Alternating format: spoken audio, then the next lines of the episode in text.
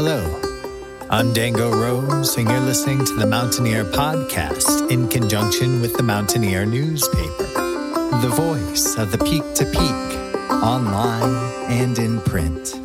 Brought to you by Mountain Vale Media. Now, listen in for the show.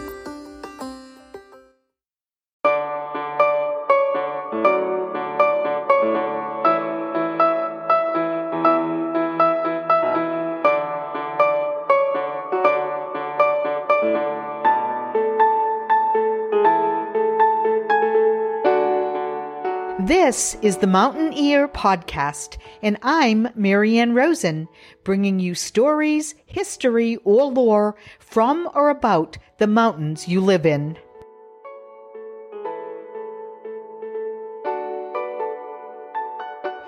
Valentine's Day, a day for love stories, but the following is not your typical one. This is a story about the love of a house built in 1867 an opera house built in 1877, and two couples. We begin with the background of the house and the first couple.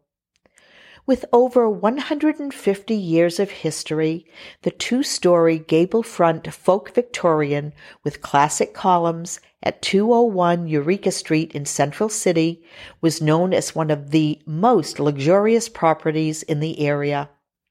It was the first home in Central City to have indoor plumbing. The first owner was Judge Henry A. Hicks. He was appointed the county judge in 1893, was a school director in 1897, and elected the Gilpin County attorney in 1900. In 1908, he moved his practice to Denver and sold the Eureka Street house. He remained connected to Central City, though, as a stockholder with the Rocky Mountain National Bank, which is located in the Teller House, another historic property in town. The second owners, Henry Pope Lowe and Maud A. Lowe, provided the true love story of the house. Henry Lowe was a mining engineer. He sold English mining stocks, managed and owned local mines, and turned abandoned properties into successful operations. His wife Maud, nicknamed Lo and Behold, was known for her parties, cuisine, beautiful clothes, including the gloves she always wore, and her rose garden. She also gave readings of Christian science literature in German and was a member of the Ladies' Aid Society. Maud loved her husband, her gardens, her home, and Central City. Although they lived at 201 Eureka, they used Festival Hall across the street for their offices. When Henry died suddenly of pneumonia in 1920, Maud buried his ashes behind their home and moved across the street to Festival Hall, and with Henry gone, became reclusive. Until she passed away, Mrs. Lowe set the dinner table for two and kept Henry's hat and coat hanging in the front hall. In 1956, she donated Festival Hall to the Central City Opera and died a year later. Her husband's ashes were exhumed from behind 201 Eureka, and both his and Maud's ashes were scattered in her gardens behind Festival Hall. Before we continue on with the history of 201 Eureka Street and with the mention of the opera, this tale will change directions for the moment and talk about that opera. In 1877, only 10 years after 201 Eureka Street was built, the citizens of Central City and the area formed the Gilpin County Opera House Association in order to fundraise for the state of Colorado's First Opera House. On a March evening in 1878, the Opera House opened. Beneath ornate ceiling frescoes, rough and tumble benefactors filled the seats. Gold and silver nuggets showered the stage at the final curtain call, the first of many extraordinary stories to play out within the walls of the Central City Opera House. By the early 1900s, however, the Opera House was losing money and was turned into a movie theater. The building fell into disrepair after the movie theater closed, but the town's love of music, the opera, and the opera house did not wane. In 1929, music lovers and the Central City Opera House Association formed to renovate and reopen the Opera House. With its refurbished frescoes and perfect acoustics, the house and Central City Opera reopened on Eureka Street in 1932. The opera is the fifth oldest professional opera in the country and first in Colorado. Lillian Gish and Beverly Sills are among those who have played there. 35 miles west of Denver, the Summer Opera Festival takes place 8,500 feet above sea level. The company maintains 27 Victorian era properties, including the intimate 550 seat Jewel Box Opera House, along with the Teller House and Festival Hall mentioned previously, and of course, that house on 201 Eureka Street. The 27 properties are the largest group of historically held properties in Colorado.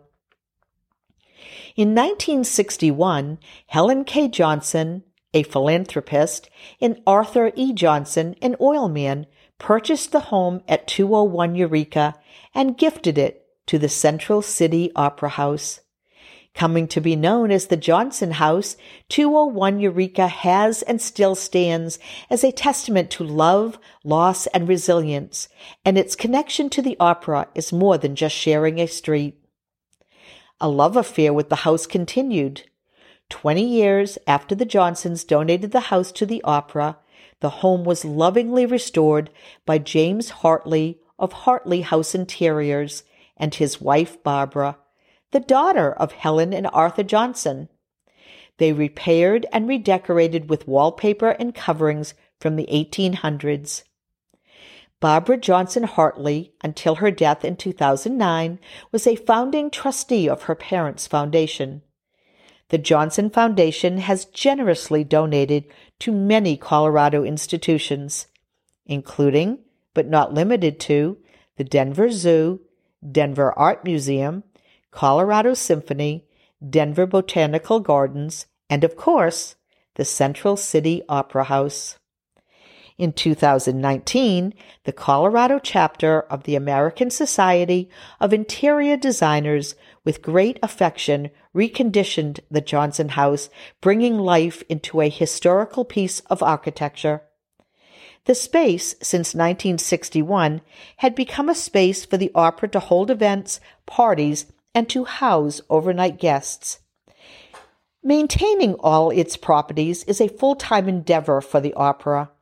However, the town's love of these homes, historical properties, and the opera itself came into play as the American Society of Interior Designs brought together 18 interior design companies from across Colorado to revamp the Johnson House pro bono as a labor of love.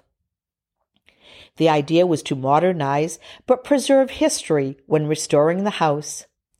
It was redone room by room, assigning a different creator to each individual space with the idea of forming a space to be enjoyed by the community. For example, RDK Design designed and completed the entry and stairway portion using a neutral Victorian palette and old photos to redo the first impression room.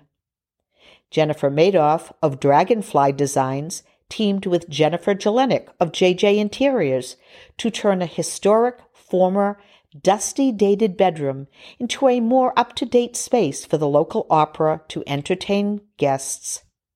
These are just a couple of the 18 designers who took part. The renovated space was unveiled in October of 2019 and now includes a state of the art kitchen, fully functional bathrooms, and bedrooms fit for the finest of guests. The people who lived in and restored the Johnson house have poured into the walls the same love they held for the opera.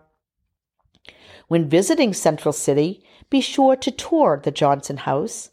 Take a historical walking tour of all of the Victorian era buildings, and if you are there between June 29th and August 4th, Get tickets for the 2024 summer season of the Central City Opera House with this year's productions of Gilbert and Sullivan's Pirates of Penzance, Puccini's The Girl of the Golden West, and Kurt Weill's American opera Street Scene.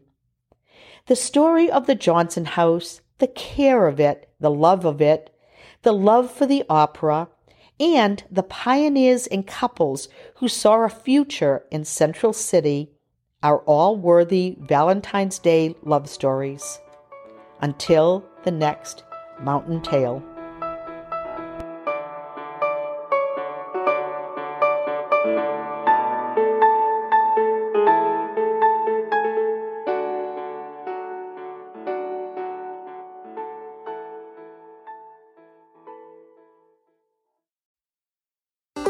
And that's it for our show.